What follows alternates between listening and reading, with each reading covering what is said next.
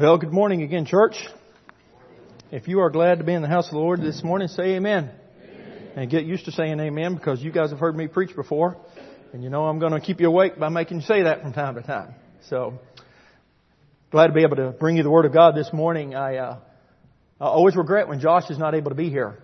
And you guys know uh, that he regrets not being able to be here as well. Uh, because he loves bringing the Word of God. He loves worshiping with his church family.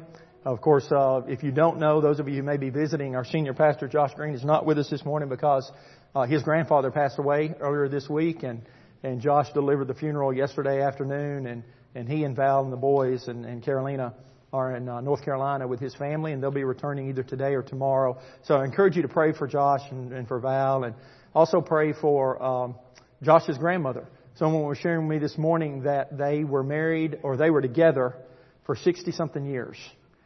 And in our youth Sunday school, we are talking about uh, marriage and family and God's design for the family. And I told our young people this morning, I told our guys, that's how you do it. That's how you do it right there. So what a tremendous testimony. And so pray for that family as they're uh, dealing with the loss of, of his grandmother and for Josh and Val as they travel back. I want to encourage you to go ahead and take the Word of God this morning and be turning to Exodus chapter 6. Exodus chapter 6. Our text today will be verses 2 through 9 bit of a quick turnaround uh, for my sermon prep. Usually have a little bit longer to do so, but found out on Tuesday I'd be preaching. But here's the great thing about expository preaching. You don't have to go study context if you've already been in the context. And we've been in the context of the book of Exodus for the last few weeks. And God is blessing that study in the life of our church. And I'm, i hope He's blessing you individually with that. And so uh, we don't have to go back and study what the book of Exodus is about before chapter 6. We already know. Uh, if you've been awake and you've been paying attention, you've been alert and you've been praying over it, you know exactly where we are in the text, in the life of Moses, in the life of the people of Israel. And so we are able to go right along and move right along where, where Josh is and where Josh was. And next week he will pick up with Exodus chapter 6 verse 10 and we'll just keep on going. Amen.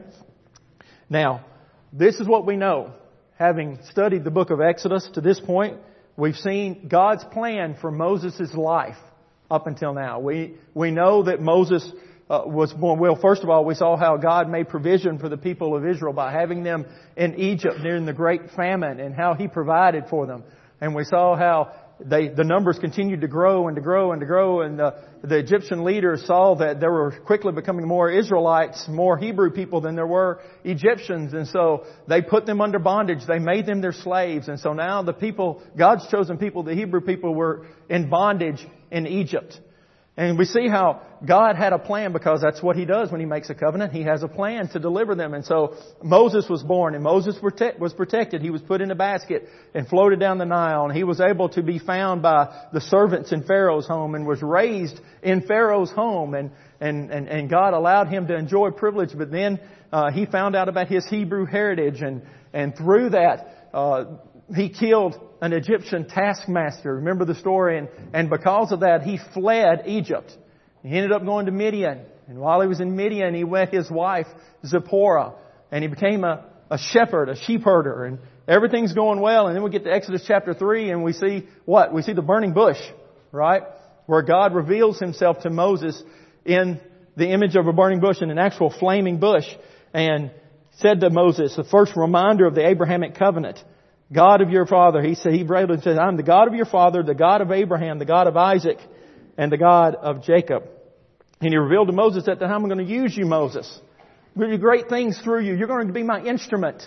And through you, I'm going to help deliver the, my people from bondage in Egypt. And everything started out well. Moses had some doubts and he expressed some fears and God sent Moses to be alongside and to help uh, sent Aaron to be along beside Moses and to help him. And, and so everything started out well. At the end of chapter 4 of Exodus, we see the people of God, the Hebrews, after hearing Moses' report, when they heard that the Lord was concerned about the sons of Israel, that they had seen their affliction, said that they bowed low and they worshiped. And so everything was going terrific, right? But it didn't take long because right after that, Moses went to Pharaoh and he said, let my people go. We talked about this last week in Exodus chapter, five, Exodus chapter 5, so that they may go into the desert, into the wilderness, and that they may worship me. And Pharaoh said, uh, that's not going to happen. You must not have enough to do. uh, I'm going to take away the straw by which you make brick to make your labor harder so that you will work harder so you will be able to fill your time with work instead of these foolish notions of worshiping a Hebrew God. And when the Hebrew people saw that their task was harder and more difficult, they began to grumble and they began to complain and they began to, to doubt what Moses had brought them. The reminder that Moses had given them in Exodus chapter 4 about the covenant, they began to doubt it again. How are we going to do this? This is going to be more difficult than what we thought. And we saw how the people of Moses immediately abandoned their hope in verses 20 and 21 of chapter 5. And even at the end of chapter 5, verses 22 and 23, we see Moses himself questioning God. Every week in Super Church downstairs, while you guys are up here during worship at 6 o'clock on Sunday evenings, every week I'm taking our children slowly and deliberately through, I think I may have told you this before, slowly and deliberately through the Children's Storybook Bible. And those of you who know anything about the Children's Storybook Bible, it has a heavy emphasis on biblical theology, which is proving how the God of Abraham and Isaac and Jacob is, is the same God that we worship today and, and how He used the people of Israel and brought up the people of Israel as His chosen people and, and how we can see the covenant relationship between God and His people in Israel and the covenant relationship that He builds with us through Christ Jesus. And we've been teaching all that. And this is the one phrase that I say every single week. I see David over here. Kara's right there. Others, Dana's right here. If I were to pull them up here, they would say this. Because I repeat this every week. God is a, and they say, promise keeper. Now let's try this together. Let's see if you guys are as good as the kids. Alright? God is a, one more time. God is a, and that's, if we would remember that, do you know how much trouble we'd have in our lives? Do you know how much trouble the, the people of Israel, the Hebrew people in bondage would have saved themselves if they had remembered the covenant that God had made with Abraham and remembered that God's a promise keeper, and if they clung to that promise, instead, at the first sign of trouble, what did they do? They began to grumble, they complain. They began to turn aside from that. And we're at one of those moments here in the book of Exodus. At the end of Exodus chapter 5, at the beginning of Exodus chapter 6, chapter 6 verse 1 states, And the Lord says to Moses, Now you will see. It's the last verse that we talked about with Josh last week. Now you'll see. You're at the moment. The people were, were doubting. Moses was questioning. And now God says to Moses, now you will see how I'm going to accomplish this. And what follows is a deeper revelation of the person and the characteristics of God and a deeper explanation of how He has already predetermined and made plans to deliver His people. If you will, I encourage you to stand with me at this time in reverence to the reading of God's Word, let's stand together and read Exodus chapter 6. I'm going to include verse 1 for context and we'll read down through verse 9. If you're ready for the Word of God, say amen. Exodus chapter 6 verse 1 says this. Then the Lord said to Moses, Now you shall see what I will do to Pharaoh. For under compulsion he will let them go, and under compulsion he will drive them out of his land. And God further spoke to Moses and said to him, I am the Lord. And I appeared to Abraham, Isaac, and Jacob as God Almighty, but by my name, Lord, I did not make myself known to them. I also established my covenant with them to give them the land of Canaan, the land in which they sojourned. Furthermore, I have heard the groaning of the sons of Israel because the Egyptians are holding them in bondage, and I have remembered my covenant. Say therefore to the sons of Israel, I am the Lord. And I will bring you out from under the burdens of the Egyptians, and I will deliver you from their bondage. I will also redeem you with an outstretched arm and with great judgments. Then I will take you for my people, and I will be your God. And you shall know that I am the Lord your God, who brought you out from under the burdens of the Egyptians. I will bring you to the land which I swore to give to Abraham, Isaac, and Jacob, and I will give it to you for a possession. I am the Lord. So Moses spoke thus to the sons of Israel, they did not listen to Moses on account of their despondency and cruel bondage. Let's pray. Father, help us to understand this text in exactly the way that you meant for it to be understood. Father, I pray that we will uh, interpret it rightly. I pray that I will speak it correctly. I pray that everyone within the sound of my voice, whether it be someone in this room right now or listening on the internet, will hear it the right way under the guidance of the Holy Spirit. And Father, I pray that you will change lives today for your great glory as we study your covenant love for the people of Israel. Help us to understand the importance of those things that have passed, the importance, the importance of those things that you have promised, and what our responsibility is in that. We want you to receive all the glory from our time together this morning, and it is in Jesus Christ's holy name that I pray. Amen. You may be seated.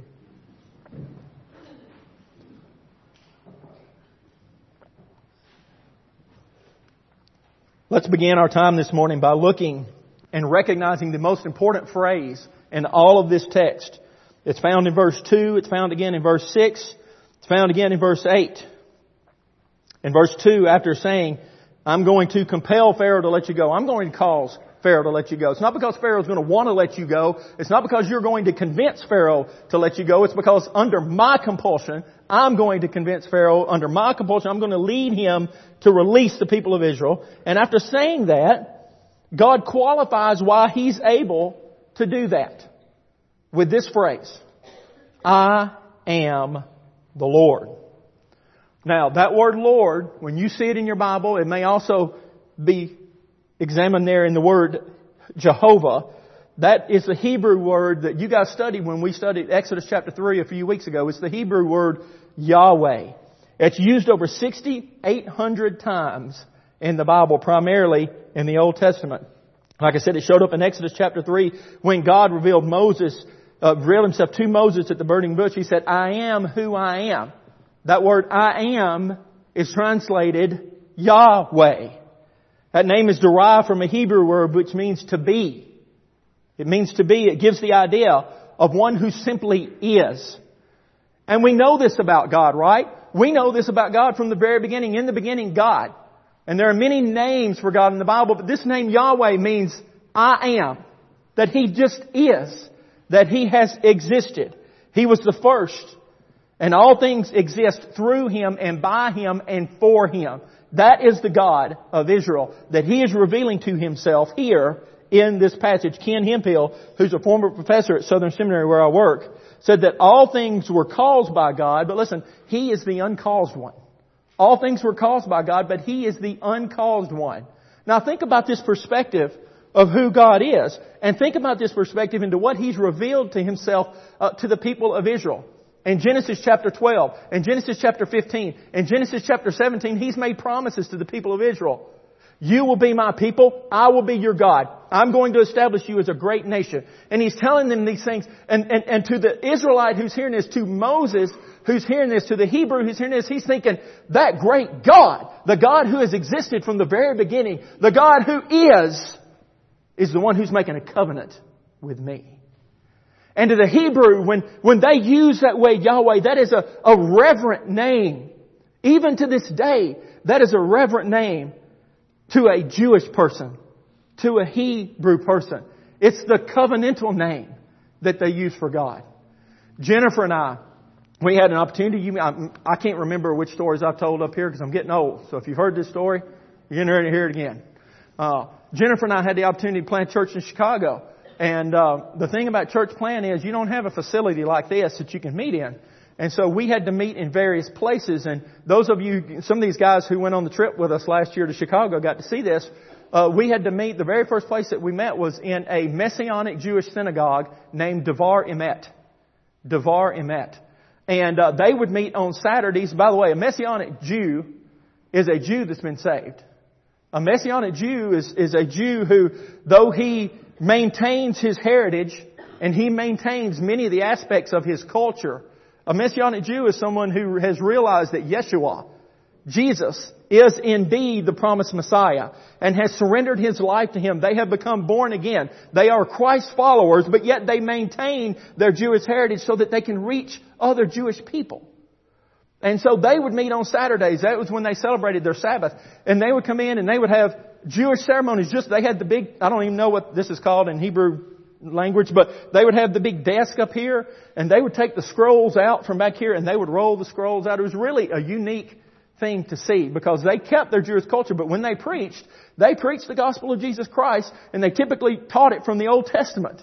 Why? Because they were trying to reach other Jews in the community that we were in. We were in a highly Jewish community.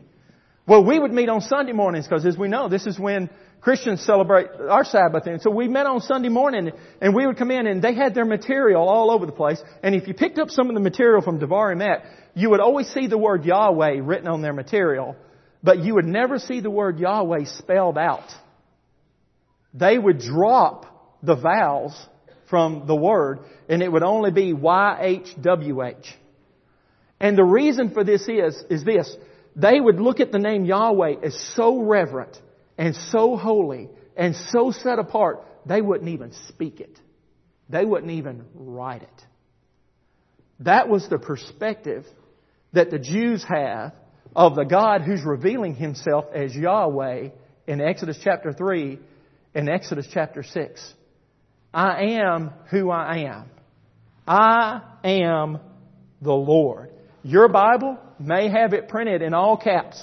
L-O-R-D in all caps. Anytime in the Old Testament that you see L-O-R-D in all caps, it's a reference to God as Yahweh.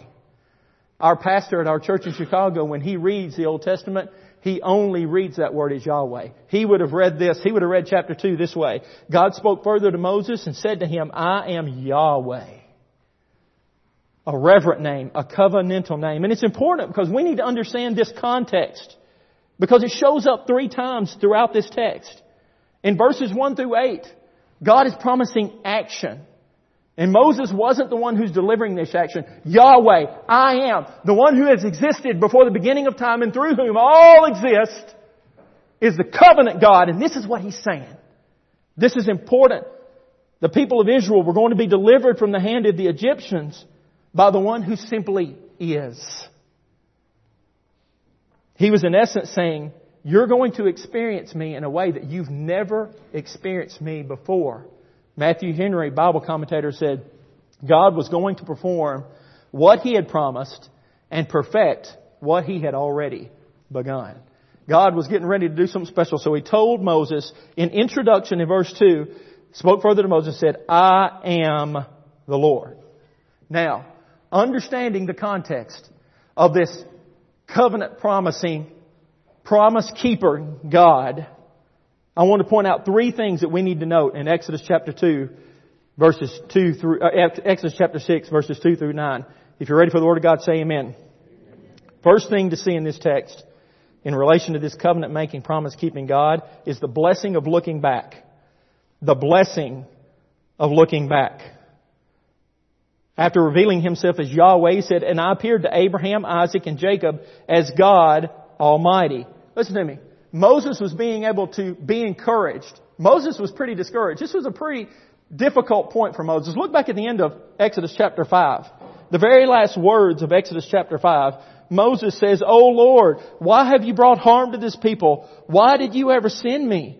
Ever since I came to Pharaoh to speak in your name, he's done harm to his people and you, listen, and you have not delivered your people at all.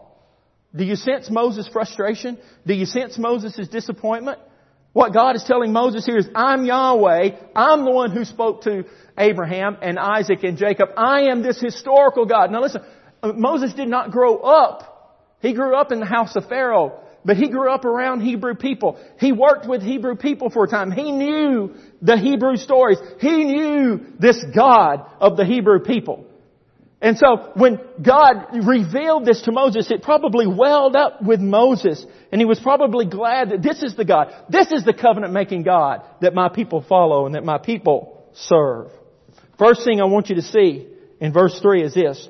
Yahweh discloses to Moses his faithfulness to Abraham, Isaac, and Jacob, who are the Hebrew patriarchs. And look what he did. He showed him different things. Now listen, this is what Moses probably had to realize. As he is recognizing this God of Abraham and God of Isaac and God of Jacob, he, he probably remembered. Yes, Abram, Abram, when he was known then, before the, the covenant in, in, in Genesis 17, this is the one who God said, I'm going to make your family, your home, your, your descendants as many as the stars in the sky. He probably said, yes, this is the one who uh, made Sarah, who was barren and old and beyond childbearing years. This is the God who made her have a child, who is going to be the child of the covenant, to begin the covenant promise. This is Yahweh. This is the God who had Joseph providentially sold into slavery so that he could be in Egypt and so that he could one day recognize his brothers coming for food and so that he could experience forgiveness with them and bring Jacob and his family to Egypt and provide for them in the midst of a severe uh, famine because that's what God promised to do. God promised to provide for them and to protect them. And Moses needed to be reminded of God's goodness to all of Israel. But yet then, even then, what the next part of that verse says is that Moses had not experienced God in the same way that they were preparing to experience Him. Look what it says. I appeared to Abraham, Isaac, and Jacob as God Almighty, but by my name, but by my name, Lord, I did not make myself known to them. And this is what that means. It means that Abraham, Isaac, and Jacob followed God to the extent that they knew Him. To the extent that God had revealed Himself to them at that point. I'm not a Hebrew scholar. I look to Marcus. You know, Marcus can do this much better than me because he studies Hebrew frequently in seminary. The word El Shaddai is the word that God frequently used early on with, with, with Abraham and with Isaac and with Jacob to explain Himself. That word El Shaddai means all sufficient or all powerful one. And El Shaddai, as the Hebrew people would know him, demonstrated his provision and his care and his ability to fulfill the covenant he made with Abram in Genesis. He made him a great nation by causing his old barren wife to have a child. He was capable of sustaining the nation by having them sold, Joseph sold into slavery in Egypt where he'd eventually gain favor in the kingdom and be able to help them to, to be fed. But God had appeared to those earlier patriarchs under one name and revealing one set of characteristics of himself and now he's beginning to unveil more of his characteristics, more of his character, more of his personhood in a way that no one had ever known before.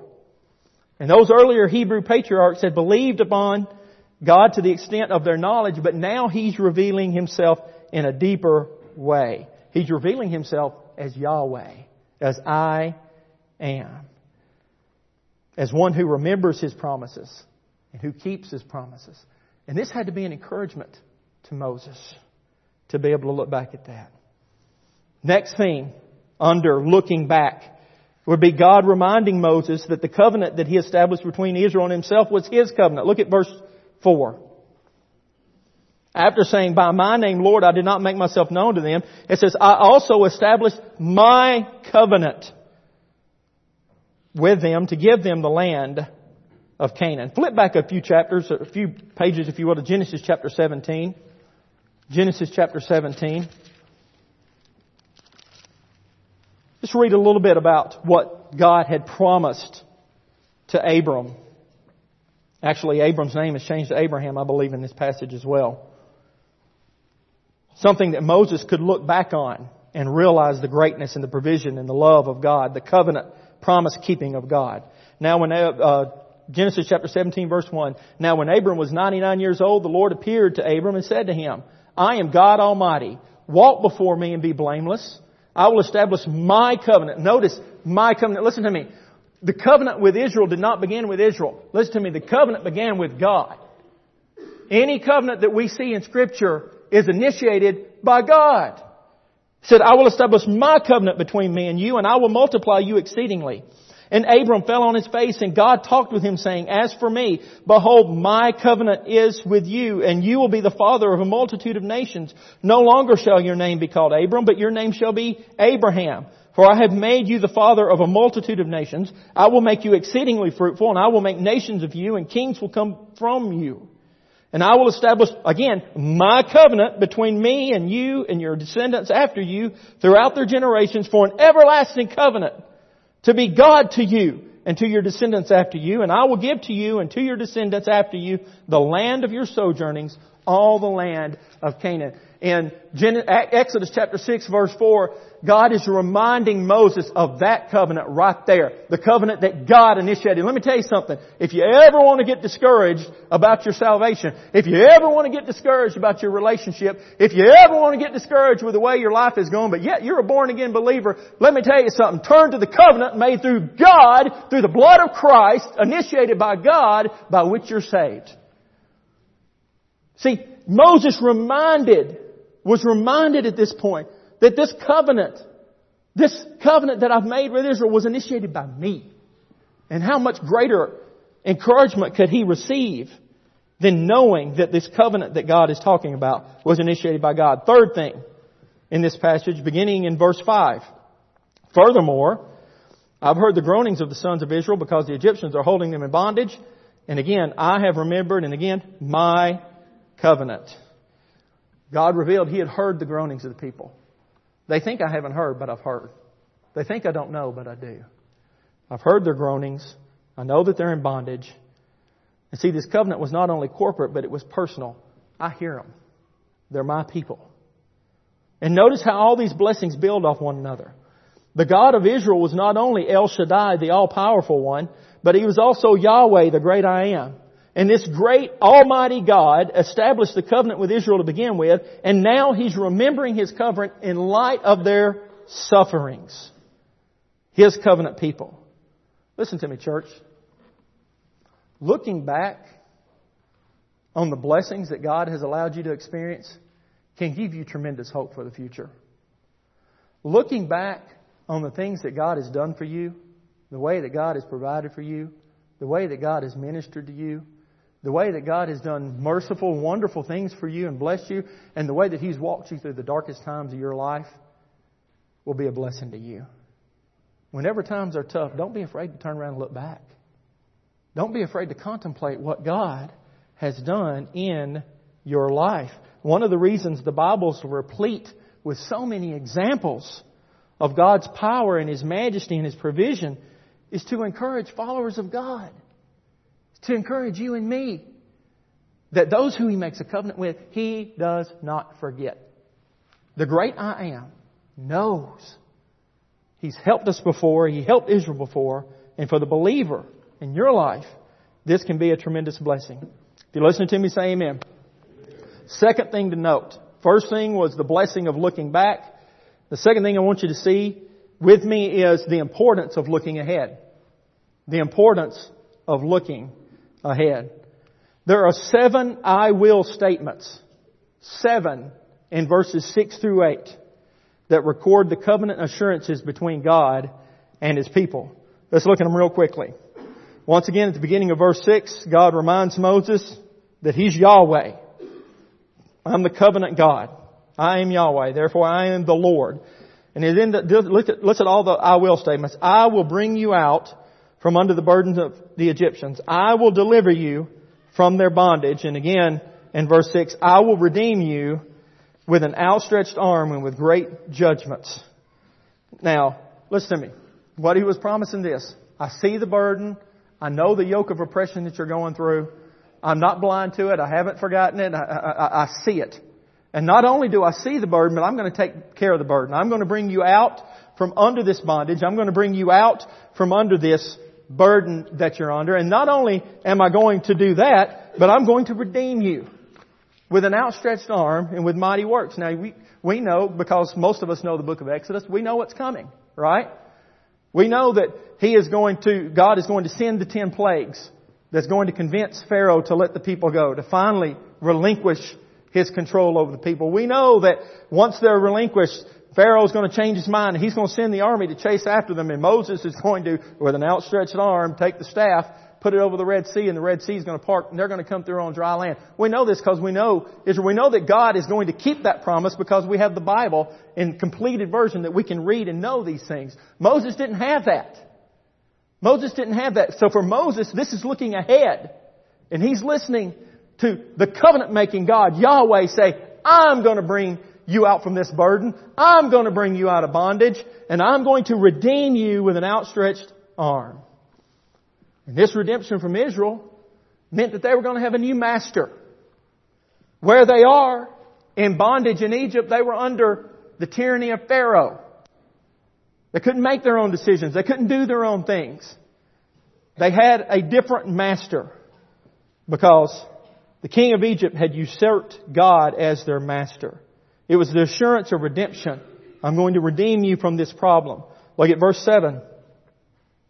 Verse 7 says, Then I will take you for my people, and I will be your God, and you shall know that I am the Lord your God, the Yahweh, who brought you out from under the burdens of the Egyptians. Verse 7, it wasn't enough.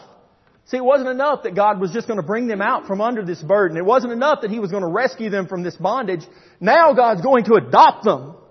Now God's going to make them His very own. Now God was going to stake His claim to them. Whereas now, while they're in bondage and under the burden of Pharaoh, Pharaoh's their master.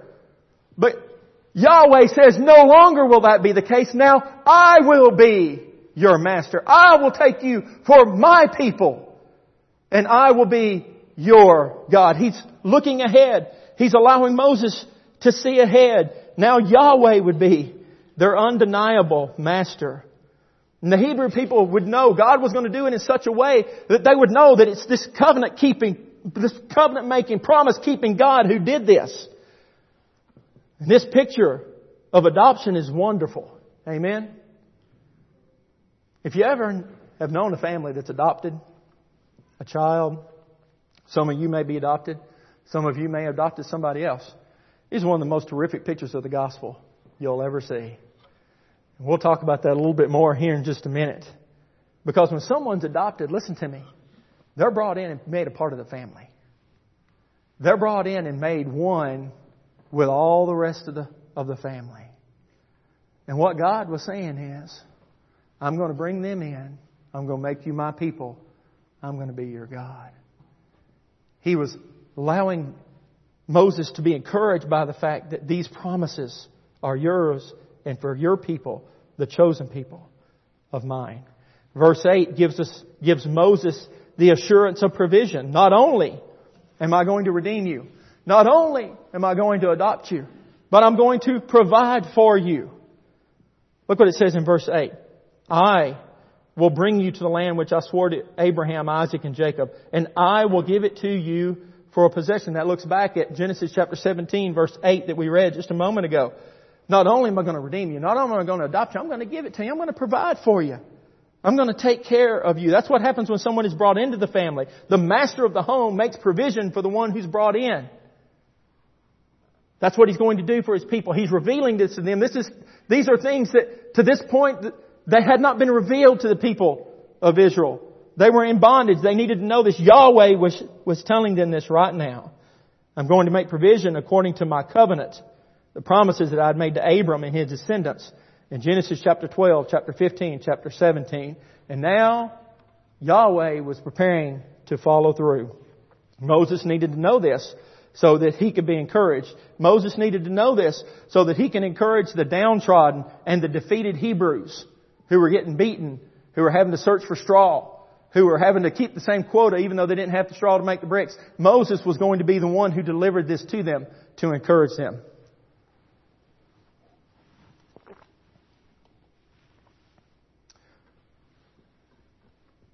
I do want to pause here for just a second. As I was reading this the other day. I was reminded, if you look at that, the way that this verse plays out, chapter, I mean, verse 6 gave assurances of redemption. Verse 7 gave assurances of adoption. Verse 8 gave assurances of provision. Does that sound familiar? There are parallels there. The covenant that God made with the Hebrew people in Exodus is consistent with the covenant that God has made available to you and I through the blood of Christ. See, this is what happens. When the gospel message is shared and God moves on a person's conscience and they hear the word of God and they recognize their state in sin and self and they turn away from that and they turn to God, this is what they experience. They experience redemption, adoption, and provision. If you're here today and you're saved, you've experienced this. If you're truly born again of God, you've experienced this redemption, adoption, and the provision of God. And it sounds something like this. Look back through those I will statements and see if this sounds what, how God rescued you. He said in verse 6, I'm going to bring you out from a burden and deliver you from bondage and redeem you with an outstretched arm. See, this is what Christ has made available for you through His selfless act on the cross. In Him, Ephesians chapter 1 verse 7 says, in Him, meaning Christ, we have redemption through His blood, even the forgiveness of sin. That's redemption. That's Him bringing you out of your bondage and out of your slavery. You are a slave to sin, but now you're made a child of God. That's what it talks about adoption. In verse 7, listen to the I will statements. I will take you for my people. I will be your God. This is the picture of adoption. I worked with Dr. Randy Stinson at the seminary. Dr. Stinson has eight children. Eight children. Three of those were born biologically. Five of those were adopted from all over the world. And I can tell you because I know him, those five children who are adopted have all the same rights and all the same blessings and all the same provisions as those children who belong to Him. Why? Because that's what happens when you're adopted. You're brought into that family. You're taken care of. You're provided for. You're grafted in. You're one of them now. And those kids who belong to Dr. Stinson, they're all the Stinson family now. They all belong to Him. They're no longer orphans, but they're adopted children, and so are you. If you're here today and you've been born again, and God has saved you from your sin, you have been grafted into the family of God, you are called a child of God. Romans chapter 8 says, For you have not received a spirit of slavery leading to fear again, but you have received a spirit of adoption as sons by which we cry out, Abba Father. And the Spirit Himself testifies with our spirit that we are children of God. If you listen to me, say amen. If you are here today and you are a Christian, you're a Christ follower, you've surrendered to Him, you've been made a new person, you become a child of God, you are adopted, and that should give you hope. That should give you hope. The people of Israel, though they were looking ahead, they're looking ahead because this had not, they have not known this yet. This is not known to them. God is revealing something new to them. But that promise of being adopted, of being brought in, is just the same for you and I in salvation. Thirdly, look at verse 8. The assurance of provision. I will bring you to the land that was promised, and I will give it to you for a possession. It's a promise of a living hope. We have the promise of eternal life that awaits those who surrender his or her life to Christ. Will be provided for because of our salvation. Jesus said in John chapter 14 verse 3 that I will go again. And when I go again, I'll come and receive you unto myself so that where I am, there you may be also. Listen to me, child of God. If you've been saved, you've been provided for in the grandest of ways.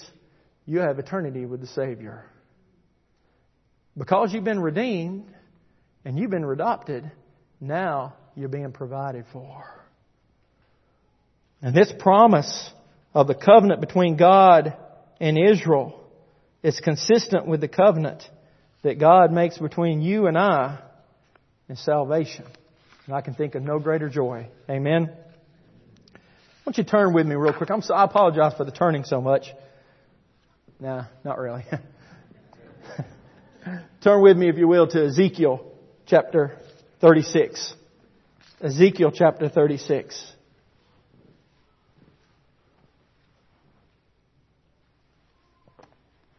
What does this look like? Some of you may be sitting here today saying, all right, I sort of kind of get it. We're talking about God and Israel, Yahweh and Israel. God's promised to redeem them. He's promised to adopt them. He's promised to be their God. He's promised to provide it for them. I get it. I sort of kind of understand what you're talking about. For those who are Christians, they've been redeemed. They've been forgiven. They've been adopted into the family of God. They're children of God. They're no longer enemies but they belong to Him now God's providing for them. They have eternal hope and eternal future. I sort of kind of get that, but what does that look like? If I wanted that, how does that happen? I want to point to a few more I will statements in Ezekiel chapter 36 now for clarification. This is the Old Testament. This is prior to Christ. This is God bringing wayward Hebrew people back to Himself. This is Him redeeming them and bringing them back. But the same thing that He did for them there, He will do for you through the blood of Christ. The same thing happens. Look at Ezekiel chapter 36 verses 25 through 28. Beginning in verse 25. Then I will sprinkle clean water on you and you will be clean. Notice the I will statements there. That's what I want you to pay attention to. I will sprinkle clean water on you and you will be clean. I will cleanse you from all your filthiness and from all your idols. Moreover, I will give you a new heart and put a new spirit within you. And I will remove the heart of stone from your flesh and give you a heart of flesh. I will put my spirit within you and cause you to walk in my statutes and you will be careful to observe my ordinances. You will live in the land that I gave to your fathers. So you will be my people and I will be your God. Do you see redemption, adoption, and provision in those verses? In those I will statements? I want everybody to look this way. The Bible makes it clear that we're all sinners. The Bible says in Romans 3.23 that all have sinned and fallen short of the glory of God. Again, super church, I asked the kids, what does that mean all? And they say, all. I said, profound. We're all sinners. Furthermore, three chapters later in Romans chapter 6, the Bible says that the wages of that sin is death. The wages of our rebellion is the wrath of God. The punishment for our sin is eternal separation from God. It's the ability to not covenant with Him. It's the ability to not be bound together with Him. That's the punishment for our sins. And some of you may be sitting here this morning saying, then what hope do I have if I'm a sinner, if we're all sinners, but the wages of sin is death? Where's the hope? Where's the covenant? What are you talking about up there? Well, what I'm talking about is the second part of Romans 6.23. It says, the wages of sin is death, but the gift of God is eternal life through Christ Jesus our Lord. Jesus, God in the flesh came to earth to live a blameless life. Because of that, because his life was without sin, he could become the propitiation, the substitute for our sin. You know what that means? That means that he willingly stepped in to your situation between you and the wrath of God to take the punishment of God on your behalf. The sins that you deserve to be punished for, He took on your behalf. He was a propitiation for that. And He died on a cross. It was His blood. We have redemption through His blood on the cross. The Bible says that He was buried. That three days later He rose. We know that He spent approximately 40 days with his disciples. He ascended into heaven, and right now, at this very moment, he's seated at the right hand of God, making intercession for his people. Now, listen to me. The power of God that caused that to happen for the people of Israel, for the Hebrew people, to keep that covenant, to make a way for them to be redeemed, to make a way for them to be adopted, to make a way for them to be provided for, is available to you today. And he'll do exactly what he said he was going to do in Ezekiel 36. He'll sprinkle water on you and make you clean. That's redemption. He'll cleanse you from all your filthiness and from your idols. That's redemption. He'll give you a new heart and put a new spirit within you. That's provision. He'll remove the heart of stone and give you a heart of flesh. That's provision. He'll put His spirit within you and cause you to walk in His statutes. That's provision. You will be His people and He will be your God. That is adoption.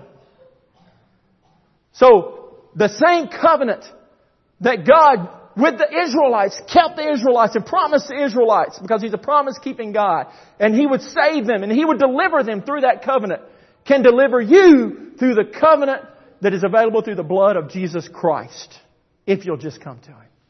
If you'll just surrender to Him. And here's the deal. Listen to me. You're not good enough to earn it.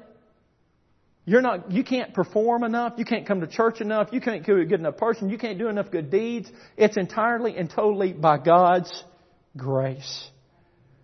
Just like He showed unmerited favor to Abraham and to those descendants that kept falling away, He'll show unmerited favor to you, a rebel, an opponent. The grace of God and salvation. It's all God's grace. Charles Spurgeon, considering that name of God Yahweh, listen to what he said, considering the name of God Yahweh. It is a wonderful thing that God should ever enter into gracious covenant with men. That he should make man and be gracious to man is easily to be conceived. But that he should strike hands with his creature and put his august majesty under bond to him by his own promise is marvelous. That God would show grace is one thing that God would bond us together with Him through the covenant of the blood of Christ, through a personal relationship with us, is amazing. The great I am can be your personal Savior. Hallelujah. What a Savior. God's under no obligation to do this. But if we come to Him, we'll be sprinkled clean from our sin and put under a covenant with Him. If you listen to me, say amen. That sounds like a no-brainer, amen? Well, why wouldn't I? It's like the person comes to, the, the salesman comes to your house and he's got this new product that's terrific and wonderful and everybody's buying it. And he finishes his sales pitch pitches, why wouldn't you want to buy this? And we look at that and say, why wouldn't you want to come to Christ? Why wouldn't you want to be a Christ follower? Why wouldn't you want to be redeemed from your sin? Why wouldn't you want to be adopted into the family of God? Why wouldn't you want to be provided for by the grace of God? Verse 9 gives us the answer.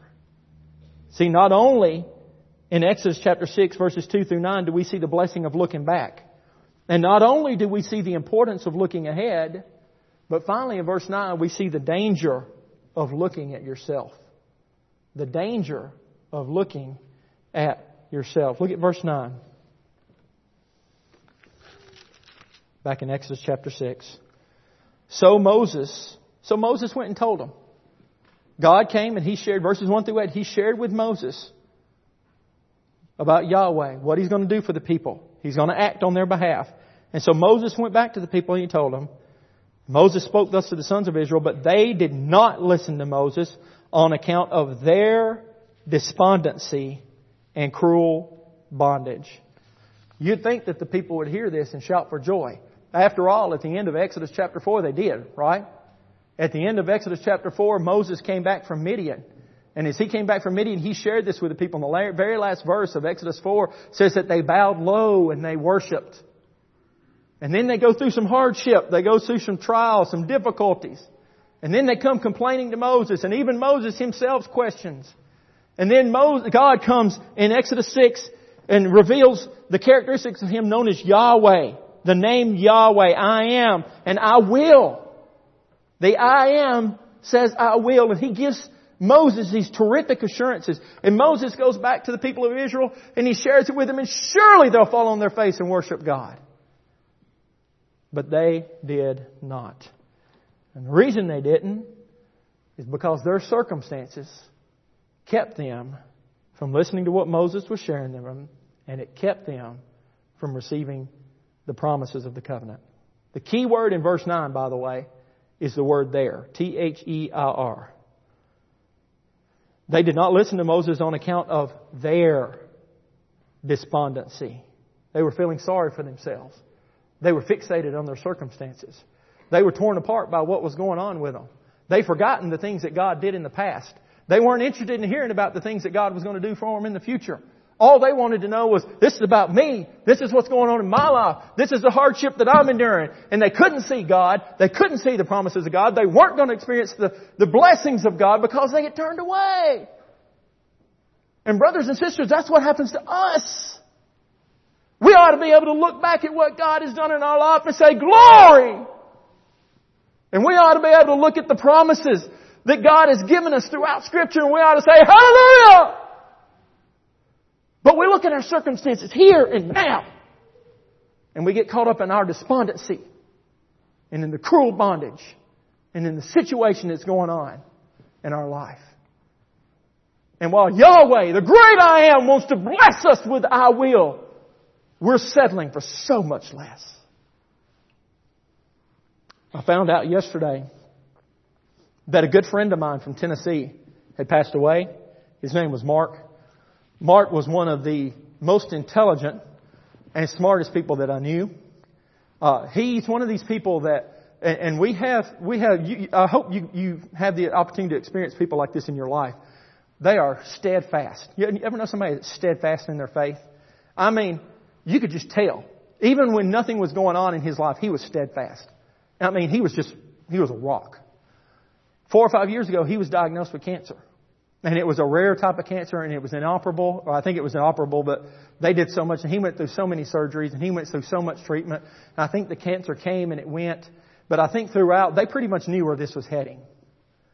And Mark was a, a, a, a terrifically talented man. He was very, uh, uh, he had a very great personality.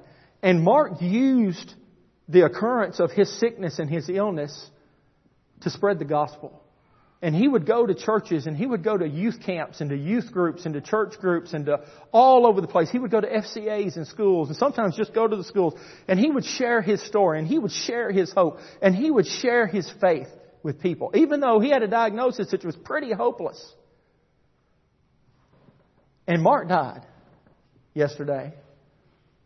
And my mother-in-law was telling me that one of the things that he had told his children, and this is just like him, they knew he was passing away. He came in to, he had each one of his children come into him and he shared a moment with them and then he shared a moment with his wife and then he spoke to them as a group and he told them, when you have my funeral, I don't want anybody wearing dark clothes. I want to be wearing light clothes. And, and listen to me, that was just so Mark. You know what Mark was doing? You know what Mark was doing? In the midst of knowing that his life was passing away, Mark was looking back at the blessings of God that God had given him. Primarily the blessing that Jesus died on the cross for him and that his hope was anchored, bam, bonded to that cross right there. He was looking back. You know what else Mark was doing? Mark was looking ahead. In a matter of days, I'm going to be kneeling at the feet and bowing before my Savior. I'm going to see my beloved God face to face. I'm looking ahead because this cancer doesn't define me. He didn't look at himself. He looked behind. He looked ahead. And because of that, he finished well. He ran the race well, and he finished well. And today, today, Mark Tidwell is experiencing the culmination of that covenant with God as he's in glory. Listen to me, brothers and sisters. The reason some of you can't claim those I will statements, the reason some of you won't claim those I will statements, is because you're too concerned about yourself. You don't understand, Troy. You don't know what I'm going through. You can't see my life? You don't know me. You're right, I don't. But God does. But God does. Yahweh provided a covenant for the people of Israel. And when they were doubting, and when they were fearful, and when they were lost, He said, Look back, look ahead. And all they wanted to do was quit was look at themselves. Well, what are you going to do today? If you're a Christian, you can look back at what Jesus has done for you at Calvary. You can look back at your life and say, oh, I was a filthy sinner. I was a wretch. I was a horrible person. My life was dark and filthy and dirty, but I repented of my sins. I gave my life to God. He made me a new creature. He gave me a new heart with a new spirit and a new life. You can look back. You can look ahead if you're a Christian and say, praise God, I can know that I've got an eternal hope through Christ Jesus. I know whom I have believed in and persuaded that He is able to keep that which I have given unto Him against that day. You know that. You know that. But it could be that your circumstances are keeping you from experiencing a tremendous relationship with God because you just caught up in you caught up in the grime. Get caught up in God. Look back, look ahead, and praise Him and move forward. For those of you who are here today and you haven't done that, you haven't surrendered your life to God, I got news for you. You're walking in darkness. You're walking as an, in an enemy, as an enemy of God. You're walking separated from Him. You're not bonded to Him, but you can be. But you can be. The wages of sin is death, but the gift of God is eternal life through Jesus Christ our Lord. Would you confess your sins today? Would you confess your sins? Would you surrender your right to your life and give it over to God? Guess what He'll do? Listen to me. He'll redeem you. He'll adopt you. He'll provide for you. And He'll get all the glory. Let's pray.